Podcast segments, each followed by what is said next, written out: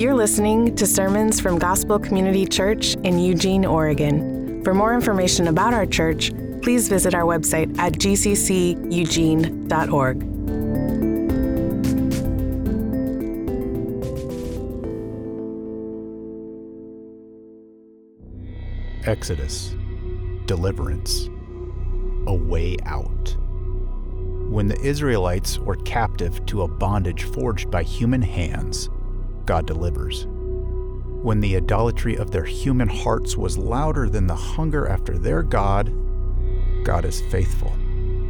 When God's people forfeited the blessings of his divine presence, God restores relationship. At the moment God meets with Moses on the mountaintop, he has already saved them. God redeems and brings his people into freedom and then provides instruction on how to live. Be holy, for I am holy. For you are a chosen people, a royal priesthood, a holy nation, God's special possession, that you may declare the praises of him who called you out of darkness into his wonderful light. Be holy and show the nations who I am. Moses, an instrument of God's rescuing, leads the Israelites out of physical bondage in Egypt.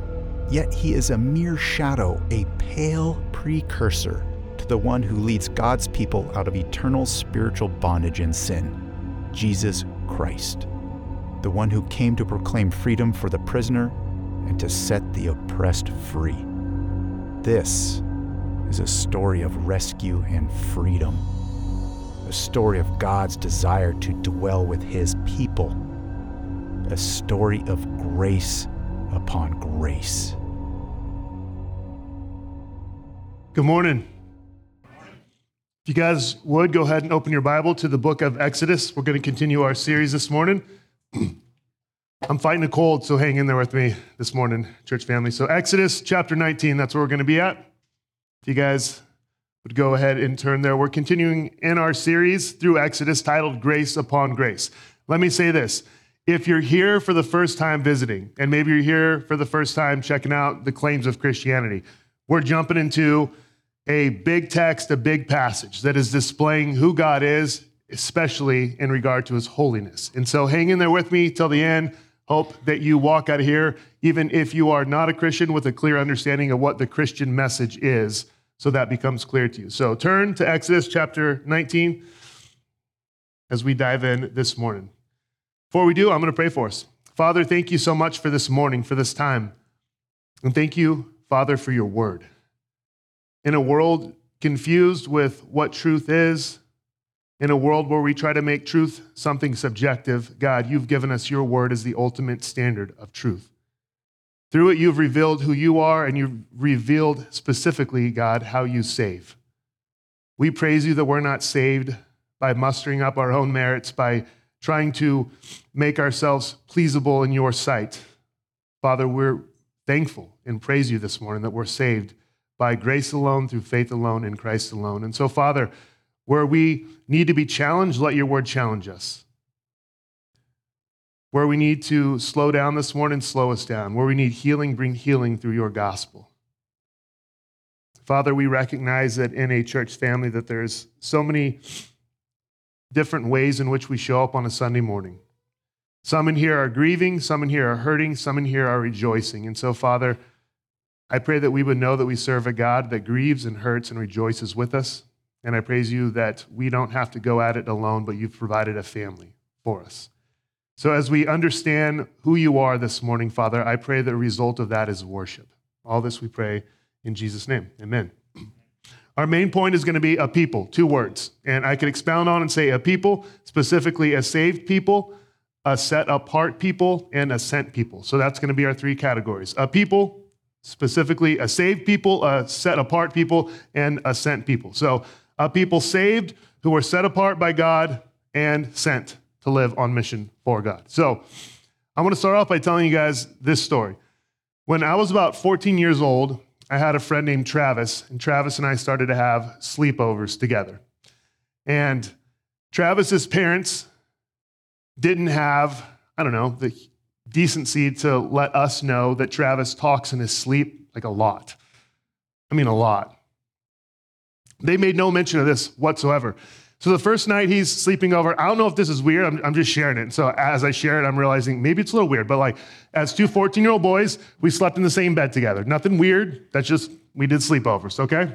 And to be honest, when I go on men's retreats nowadays, if I have a choice between sharing a bed with another dude or the ground, I'm normally taking the bed. So there you go. So I'm in bed with my buddy Travis. We're 14. It's the middle of the night, and I'm awakened to Travis telling me something. And he's pointing on the ceiling and he's saying, he's like, it's going faster, it's going faster, it's going faster. And so I'm freaked out. And so I am getting underneath his finger and aligning myself with where he is pointing and talking. I'm like, I'm not seeing it, man. And I don't know what you're talking about. And so this goes on for a couple minutes. And I'm like, my goodness. I'm like, I think this friendship's pretty much going to be over. This is how it ends. I was like, hey, I'm just I'm like, I, I don't understand. What are you saying? He goes, just forget about it and rolls over. I'm like, oh my gosh. And so it's like a gremlin with no manual for him. And so the next morning, I was like, hey, man, what was up with that last night when, when you were doing the whole like ceiling, it was going faster and I couldn't track whatever? He's like, I don't know what you're talking about. I'm like, what? This, and so this became a norm over and over and over again. When, I mean, he did this like on, on a nightly basis. So anytime he hung out, so I just started to get a kick out of it. Well, four of us went snowboarding once and we all stayed in a hotel room. And I knew all about Travis, but my other buddies didn't. So they're like, how are we going to split up the whole bed situation? I was like, you know what? I'll, I'll sleep over here with Jordan. Travis and Brian can sleep together. Oh boy. Middle of the night, Travis starts this thing. This time was a spider in his bed. A spider, a spider. And then it was like a bunch of other stuff. Brian, a, a, a large man leaps out of his bed, out of his bed onto our bed. He's like, I'm not doing the spider thing, you know? And so, and he's like, and I can't understand the rest of what he's saying. And so I explained to Brian, I was like, hey, man, he's asleep. He does this like every night, and you're not going to track what he's saying. I share that story to say this. In all of my years of hanging out with Travis, I, I realize I can't make sense of what he's saying. I can't make sense of what he's saying in the middle of the night. I can't try to make sense of it. It's so unclear. When other people have experienced this, it's unclear to them. Here's what we have to see and know this morning there are some things in our Bible that are somewhat unclear and hard to understand. What we're going to see today and what we're going to see next week is it's clear who God is as he's revealing himself as holy. And it's also clear on how God saves by grace alone, through faith alone, in Christ alone. In fact, the Protestant reformers were fighting for what's called perspicuity. And what that means is they were saying that the Bible is clear, not on all things, but it's clear unto salvation how, uh, who God is and how God saves. And so when we're going to look at this this morning, and as we start to unfold the Ten Commandments, as we start to unfold how God speaks, he speaks very clearly about who he is and how he saves and how we are as Christians to conduct our lives and live. The problem is, is we like to try to interpret stuff and breathe and bring our own interpretation into stuff that's explicit and that we're. And so we're going to look at that this morning that we're a saved people by God, that we're a set apart people, and that we're a people that are sent. So read with me Exodus 19. As we're starting to see, as this narrative has unfolded, God has been doing something this entire time. He's been revealing himself to his people. God is speaking. God has spoke. As we're seeing here, God is getting ready to speak very directly to Moses, and he's speaking through Moses, but it is authoritative because it is coming from God himself. So on the third new moon, Exodus 19:1, after the people of Israel had gone out of the land of Egypt, on that day they came into the wilderness of Sinai. They set out from Rephidim and came into the wilderness of Sinai, and they encamped in the wilderness. There Israel encamped before the mountain, while Moses went up to God. The Lord called to him, the Lord called to him out of the mountain, saying, Thus you shall say to the house of Jacob, and tell the people of Israel. Look here, verse 4. You yourselves have seen what I did to the Egyptians, and how I bore you on eagle's wings, and brought you to myself. Now, therefore, if you will indeed obey my voice and keep my covenant, you shall be my treasured possession among all peoples. For all the earth is mine, and you shall be to me a kingdom of priests and a holy nation. These are the words that you shall speak to the people of Israel. Let's pause there and, and recognize and see something.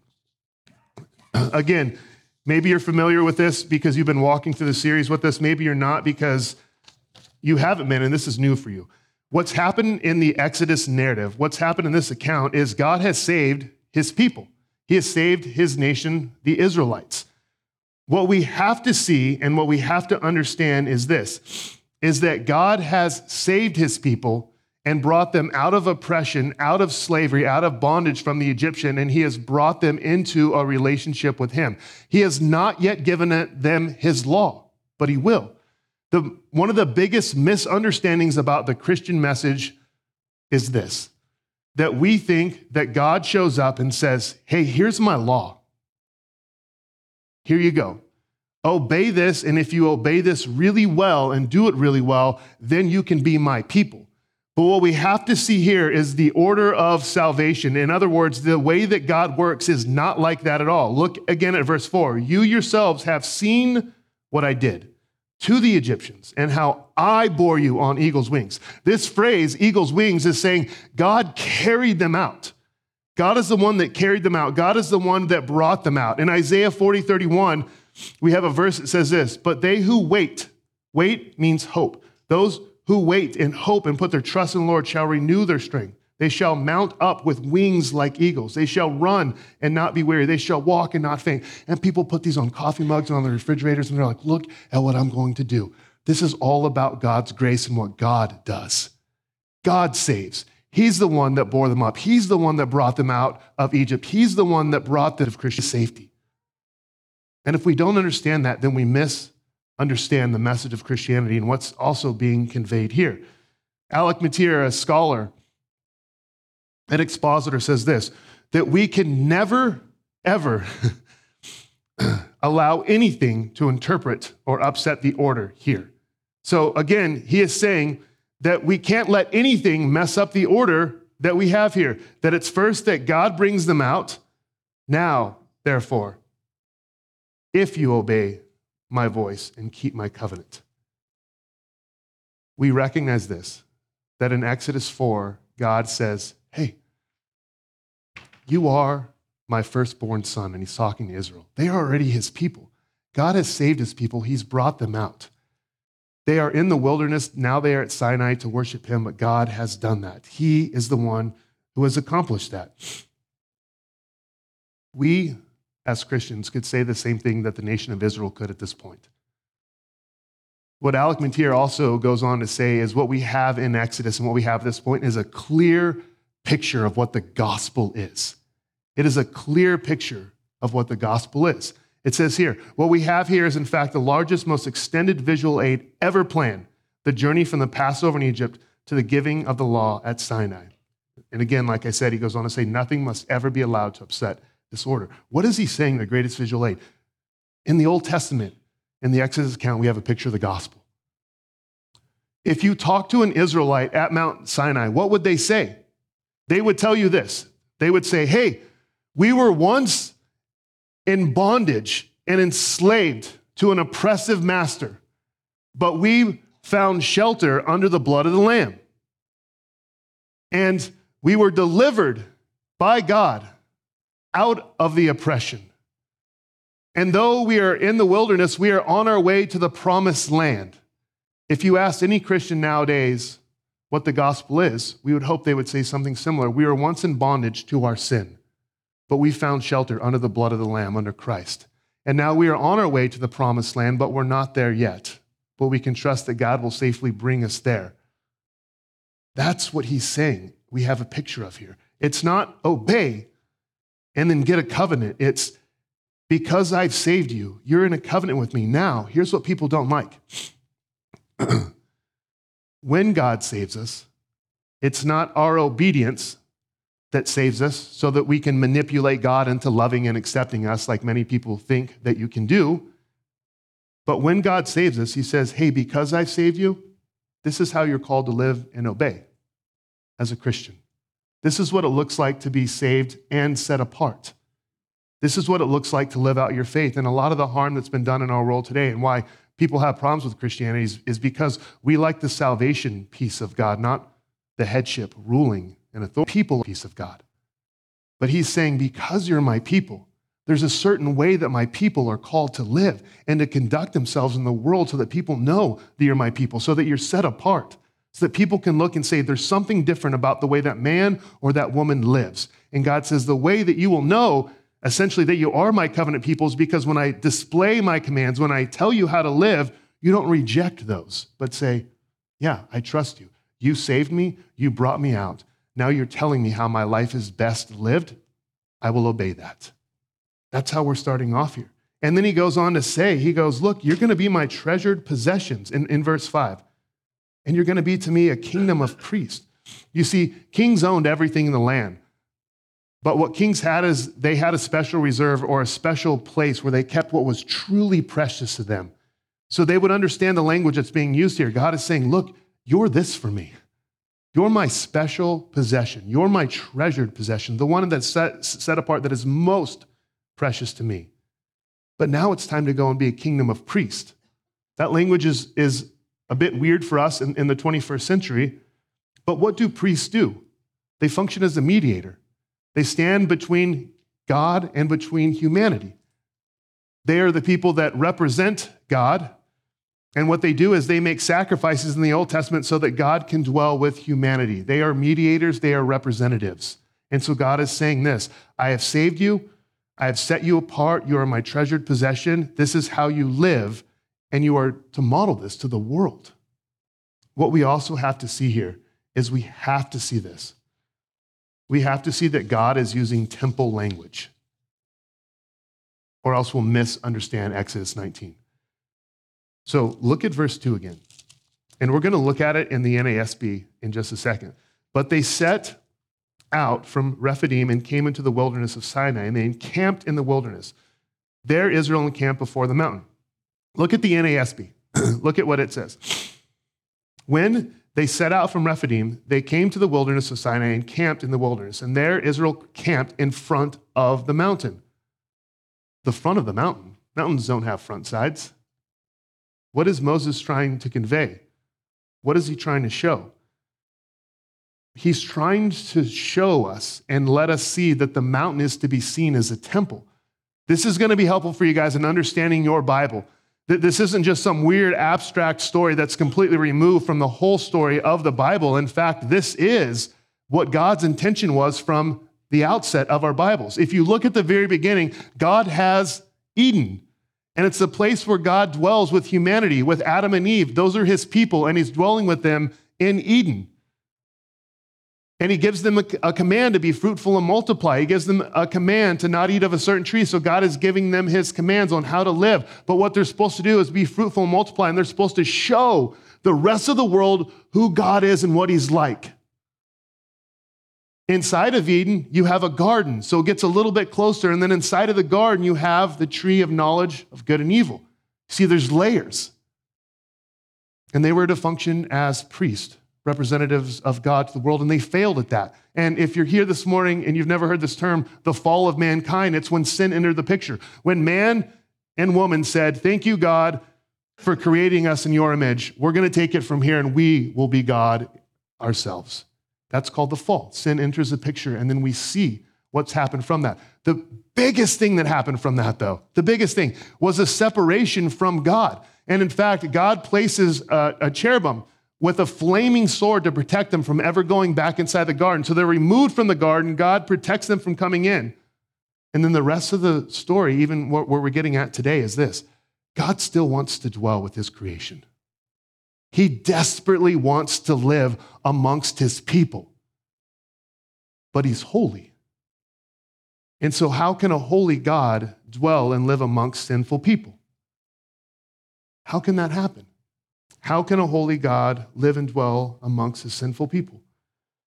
We're also seeing the temple language here because as we go on and read throughout, we're going to see that the mountain essentially has layers. There's the top point that only Moses can access, which is essentially meant to be seen as the most holy place. Then there's the second layer where priests can go, and then there's the bottom layer where the people can go.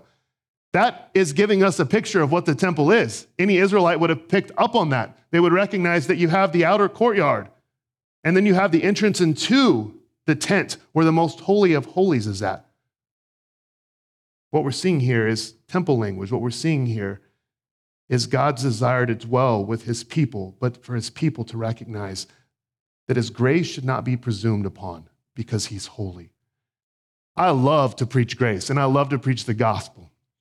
Grace is this gift that we're given that we can't claim any right to. If you give someone grace, there is nothing they can look to or point to and say, Yeah, that's the reason why I have this. Grace is a gift that you can't point a single finger to, a single action, anything that someone gives us. That's what makes grace special. And here's the thing you will never be able to transform someone's heart apart from grace. You can't heap law on someone and say, hey, hopefully, if, if I just keep telling you all the laws and all the commands, and we see parents doing this, hoping that law after law will transform a child's heart, the only thing that has the power to save and transform a heart is God's grace. But no one should look at God's grace and separate that from God's holiness. And that's what we're seeing in this passage today. You shouldn't look at God's grace and say, yeah, now I just can live however I want because God is getting to reveal himself. Yes, you are my people. Yes, you are a saved people, but you are also a set apart people. Why? Because I'm a set apart God. Let's look at this. In 7 through 9, Moses is repeating what happened, what God has instructed. So we're going to jump forward to verse 10. The Lord said to Moses, Go to the people and consecrate them today. Again, consecrate, temple language and tomorrow, and let them wash their garments and be ready for the third day. For on the third day, the Lord will come down on Mount Sinai in the sight of all the people. Let me pause there. In ancient Eastern cultures, they were built on pyramids or ziggurats, which meant there was this pyramid or the ziggurat that existed in the middle of the city. It was the focal point of worship, it's where everyone came. And what would happen is you would climb up this ziggurat or this pyramid, and what you would try to do is get close to a God. When God shows up, the one true and only God, he doesn't say, Come up. He says, I'm coming down. You can't make it up. You can't do enough. You can't climb high enough. I am going to have to come down to you. That's what we see here. Christianity is fundamentally different because it's not rise up, it's God coming down. We'll see that uh, whenever Christ comes down. Verse 12 and you shall set limits for the people around, saying, Take care not to go up into the mountain or touch the edge of it. Whoever touches the mountain shall be put to death. No hand shall touch him, but he shall be stoned or shot, whether beast or man, he shall not live. When the trumpet sounds a long blast, they shall come up to the mountain. So Moses went down from the mountain to the people and consecrated the people and washed their garments. And he said to the people, Be ready for the third day. Do not go near a woman. On the, on the morning of the third day, there were thunders and lightnings and a thick cloud on the mountain and a very loud trumpet blast, so that all the people in the camp trembled. Then Moses brought the people out of the camp to meet God, and they took their stand at the foot of the mountain. Now, Mount Sinai was wrapped in smoke because the Lord had descended on it in fire. The smoke of it went up like smoke of a kiln, and the whole mountain trembled greatly. And as the sound of the trumpet grew louder and louder, Moses spoke, and God answered him in thunder. The Lord came down on Mount Sinai at the top of the mountain, and the Lord called Moses to the top of the mountain, and Moses went up. And the Lord said to Moses, Go down and warn the people, lest they break through to the Lord to look, and many of them perish. Also, let the priests who come near to the Lord consecrate themselves. See, the priests can come at a different level here lest the Lord break out against them. And Moses said to the Lord, The people cannot come up to Mount Sinai, for you yourself warned us, saying, Set limits. Again, we have limits. Set limits around the mountain and consecrate it. And the Lord said to him, Go down and come up, bringing Aaron with you, but do not let the priest and the people break through to come to the Lord, lest he break out against them. So Moses went down to the people and told them. We understand the order of salvation. God carries them out by his grace and he saves them under the blood of the Lamb out of slavery and oppression and brings them to this mountain. He doesn't say obey, and then you can get. He says, You get, now obey. And now God is revealing himself. God is revealing his holiness. We love, love, love, love to try and make God in our own image. And what we try to do is we try to make a God who is cute, cuddly like a bunny and warm and fuzzy. Yet when God reveals himself in Scripture, it's not like that.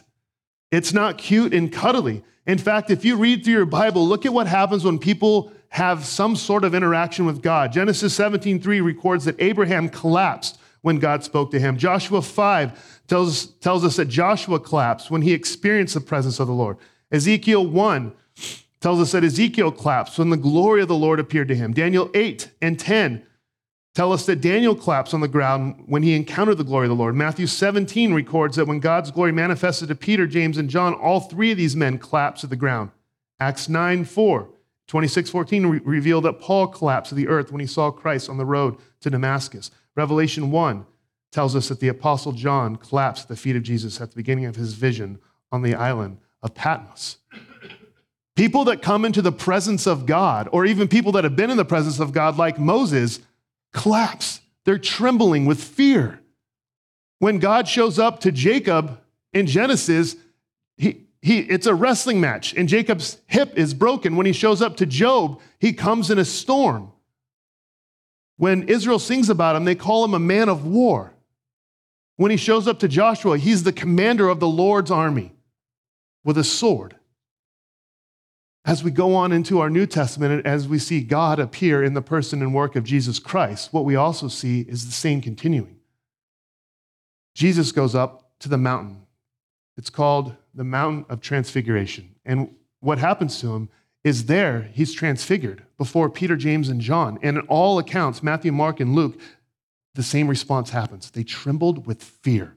Why? In fact, Peter starts to say, hey, why don't we build some tents for you guys here?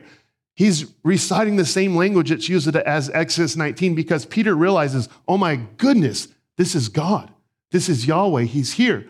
When, when Jesus is being arrested in the garden by 300 Roman soldiers and they say, Where is this Jesus? And he says, I am he. All of them fall down. You see, God is not safe, but he's good. God is good, but he's not safe. God is not warm and cuddly, God is holy. Look at what C.S. Lewis says an impersonal, an impersonal God, well and good, a subjective God of beauty, truth, and goodness, inside our own heads, better still, a formless life force surging through us, a vast power which we can tap best of all. But God Himself, alive, pulling at the other end of the cord, perhaps approaching at infinite speed, the hunter, king, husband, that is quite a different matter. C.S. Lewis understood the same thing that N.T. Wright understood. As N.T. Wright says it this way How can you live with the terrifying thought that the hurricane has become human, that the fire has become flesh, that life itself came to life and walked in our midst? Christianity either means that or it means nothing. It is either the, the more devastating disclosure, the deepest reality in the world, or it's a sham, a nonsense, a bit of deceitful play acting most of us, unable to cope with saying either of those things, condemn ourselves to live in the shallow world in the in between. Why? Because if God is who God says he is, it's terrifying. And it commands our full allegiance to him. what we see today inside of Christianity, and I know this will be unsettling for you guys, and, and I tossed around whether I wanted to do this or not, but I hope that it serves as a picture of what we oftentimes do. Thomas Jefferson decided that he didn't like some of the pages that were on Scripture, and so he wanted to create his own Bible. And so he did so. And so he took the word of God and he did the same thing that many people today do is they say, I like this aspect of God, the saving part, but I don't like when he tells me to live like this. And so they take it out and they toss that. They say, I like this aspect about God that he's unchanging, but I don't like that he wants to have dominion and power over how I should live and conduct myself amongst others with sexual purity or anything like that. So we'll get rid of that. I like this aspect of God, but I don't like this. And slowly, page after page, what you do is you tear out God's word until what you have left is what you want. And then you tell God, this is how I will live, not God tells you, this is how you must live. You see that? We see that nowadays. People take what they like and what they want and they say, God, here's what we'll do. Thanks for creating us in your image, but now we'll create you in ours. We will make you how we want you to be. We want you to be safe. We want you to be kind of like a lot of the pictures of Jesus, like a surfer kind of guy. Nice and cuddly. Good product in your hair, all of those things. We like that. But when God reveals his holiness, the result of the Israelites was fear and trembling. Not like this cute reverence. I, I got I got I don't like when people just say that. This is about reverence. It's not. You see the people that interact with God, it wasn't just like they're like, oh, wow, we have such an awe. No, they're actually terrified. they're like, whoa, God is so holy, good, so not that, that when I come into the midst of a holiness like this, I recognize that I am not good based upon the standard of God's goodness. Isaiah 6 displays that. In Isaiah 6, he appears before the throne room of God. And when he's there before God, he's not saying, Hey, I'm better than, than Joe, my neighbor over here. I'm not as good as Jane, my neighbor over here, and back and forth. He goes, My goodness, I'm unclean, I'm unworthy, I'm lost, a man of unclean lips. Deep inside, we know that we're imperfect, we know that we're broken. God's standard of holiness is perfection. He is completely set apart. He is transcendent above everything else. I believe that Hollywood knows this because there's something in us. I grew up in a family with a mom who loved scaring me. So from the time I did not grow up in a Christian home, I mean, we were watching rated R movies from the time we were so young, horror movies. But I'd be up watching a horror movie, my mom would sneak around, crawl, and she would have these terrifying masks on. I'm not trying to paint a horrible picture of my mom, but if you guys have ever seen Tales of the Crypt, it's an old show, like we had one of those, and she would terrify me, and I loved it. And so I would do it to her. I would pop out of hallways and do stuff like that, and we would terrify each other. My daughter Brooks loves to do this, and she's the only one in our family that likes it, which my wife has made very clear. There is something in us, think about this, that Hollywood knows that we're pulled to what's terrifying. People pay to go on expensive rides to be scared to death. People watch movies that are terrifying. Why? Because deep within every human being created in the image of God, there is a pull toward what is holy. And the most terrifying thing for Israel was not Egypt. God squashed them like a bug. They realize now the most terrifying thing for Egypt, as we see in this passage, is their sinfulness in the midst of a holy, righteous, and good God. Yet, God tells them, set parameters so they don't break through. Set parameters so they don't break through. Because this, when you're created in the image of a holy God, there's still something in us that is pulled toward that level of terrifying holiness and goodness. Why? Because we were created to be reconciled to him and in a relationship with him.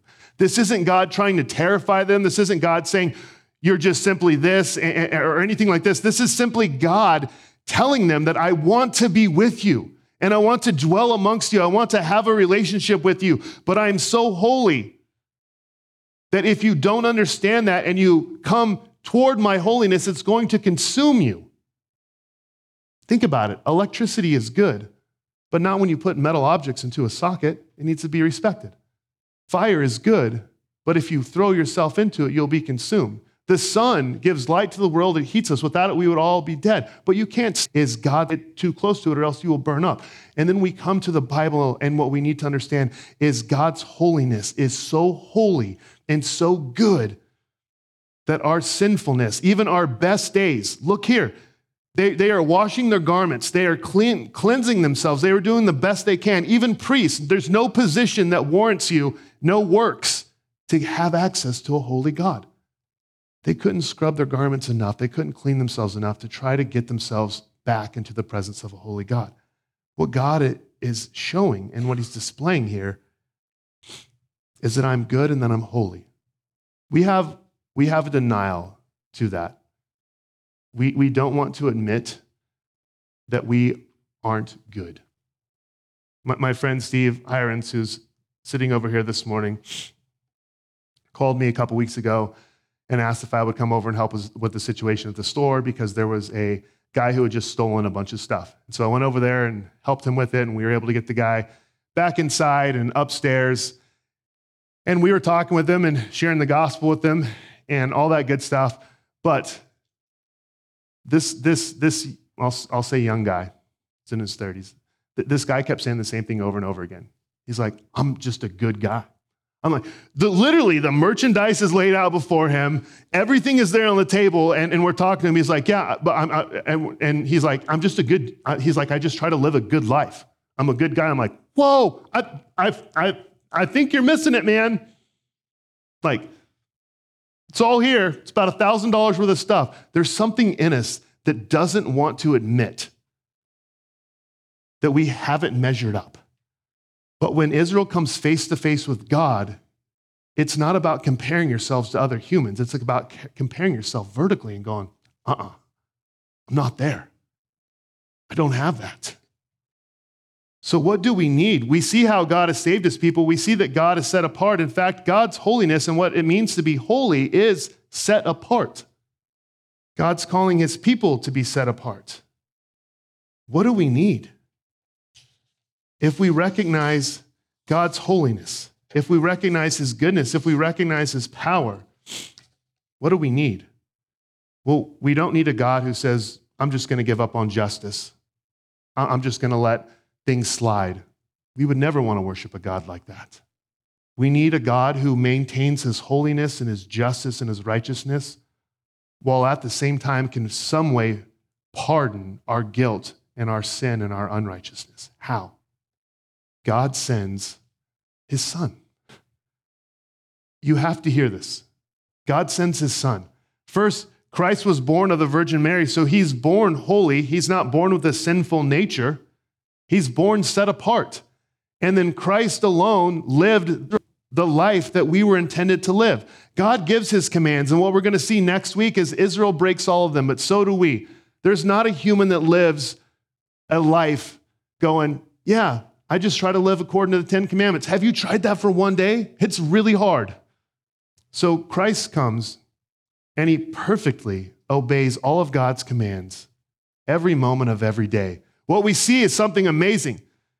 Christ goes up onto a mountain, and, and where Moses went up onto the mountain to say, Give me God's law, and I will convey that to people. Christ goes up to the mountain, and what he says is, I'm the one who's here to actually fulfill the law that Moses gave because you can't.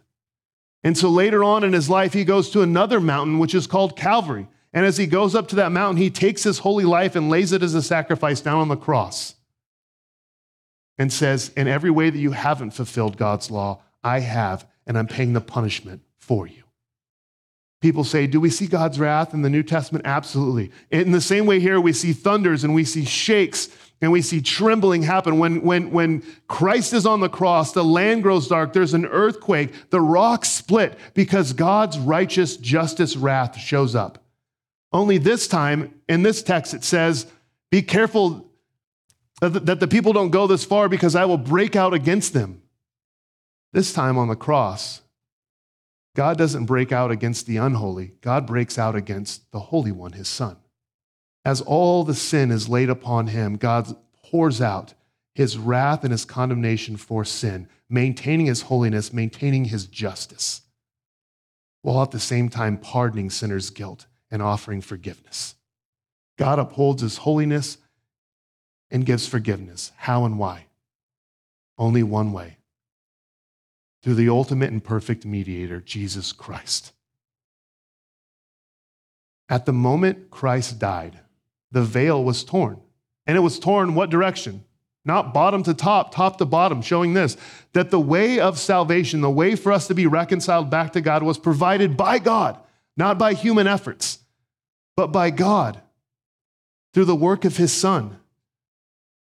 And so now we have divine access into the most holy place.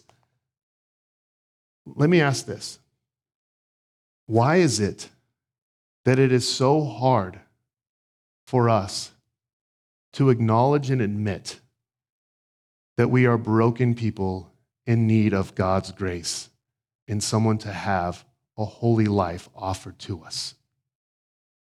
Why? I can't live. Why is it so hard? Because pridefully, what we would have to admit is that God, I can't live the life that I was intended to live. I can't get myself back to you. And so God says, That's right. I've done it. I have come down. I came down on Sinai and I've, came, uh, and I've come down here through the person and work of my son. And only I am the one that brings you back into a restored relationship with me. Listen, if you are here and you are offended, good. Because if you're not offended by preaching, my guess is that the church that you're a part of is not preaching God's word. It should offend us. We shouldn't create a God that's so close that if we just make a couple tweaks in our life, we can just bridge our way into the gap. The chasm is massive of God's holiness and of our brokenness that even Isaiah says that even your best works and efforts are like filthy rags to God. Faithful preaching puts God as transcendent as he is and our brokenness over here. And it makes the cross of Jesus so magnificent when we see what he's done to bridge and bring us back together. You know, the language of the Bible should make us squirm when it talks about holiness. It should really make us squirm.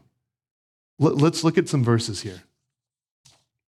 1 Corinthians 1 1 through 3 says this. This is Paul writing to the people in Corinth. He says, Paul, called by the will of God to be an apostle of Christ Jesus, and our brother Sosthenes, to the church of God that is in Corinth, to those sanctified in Christ Jesus, called to be saints together with all those who in every place call upon the name of the Lord Jesus Christ, both theirs, their Lord, and ours. Look at here.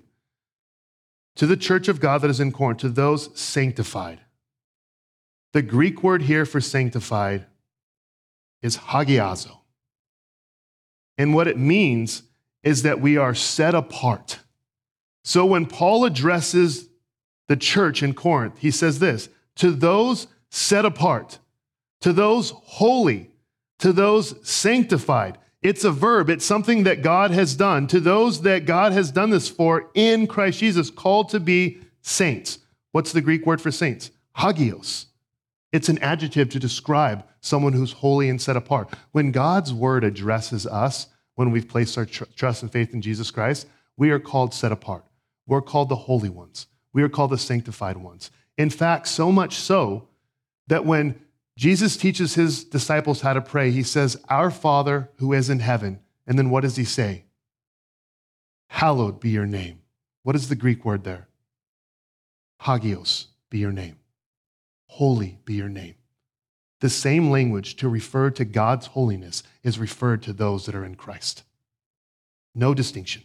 In fact, the same translation here for hagios is also translated later in the letter of, uh, to Hebrews as the most holy place. When we're referred to as God's set apart ones, what we are referred to is the same level of holiness.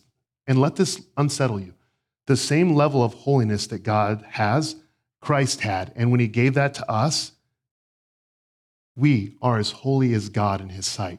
And you have to be, otherwise, you can't have access into his presence. So when God looks at you, because we see a lot about garments here, and like I said, we see a lot about temple language. What we understand is they were trying their best, just like Adam and Eve in the garden with fig leaves. And then God's like, that's not going to work. So let me make you garments. And so he did. What we understand is when we put our faith and trust in Jesus, what he does is he gives us his garments of righteousness, of purity, of cleanliness, of perfection, and he puts that on us so that we will never be seen or defined by anything other than sinless, righteous, set apart, holy saints in God's eyes. It never changes. Which means this that impacts the way that we live.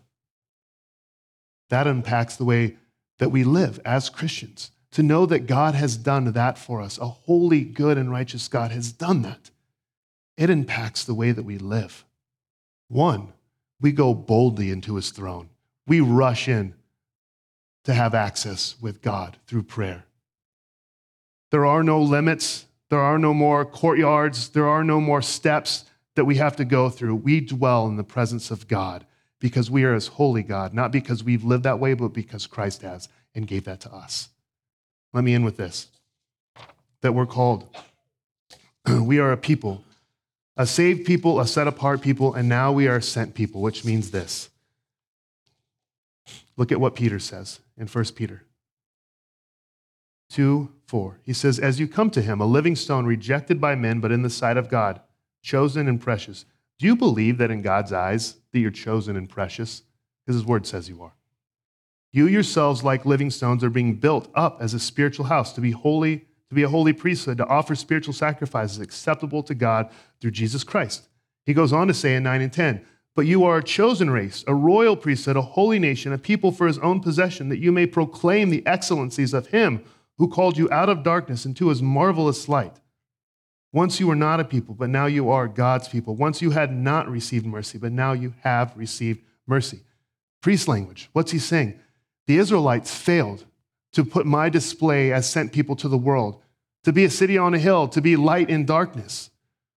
What God has done is he has saved a people called the church. And it's no longer a temple that's over there. He dwells inside of us. And together we are a temple of living stones built on the, uh, uh, on the cornerstone, Jesus Christ himself. And what we are to the world is we are priests, we're mediators. And we're called to live a life in such a way to where people look in and say, man, there is something different about the way they love and live and serve others, including one another. But it also means this we are sent people, meaning that we can't sit on the sidelines and just hope that non Christians or people will make their way magically to us. As Christians, we're called to get in the mess of people's lives. We're called to be sent. Light has no use unless it's in dark places. We're not called to take and be a holy huddle that isolates themselves from the world. We're called to be set apart from the world, but live amongst it. And so, my challenge to us is as sent people, how we live, how we love, how we serve, but how we get invested in people's lives matters. How we live lives matters. We are called to live holy lives because God has made us holy. We're not achieving it through how we live, He's set us apart as that. Now we live out of it. Let's pray. Father, thank you. We're not left to try to make sense of what's unclear. What is clear is how you save and who you are. And we praise you for that. Let us rejoice this morning as we recognize that you're holy, that you've made us holy, and now let us as saints live holy lives. In Jesus' name we pray.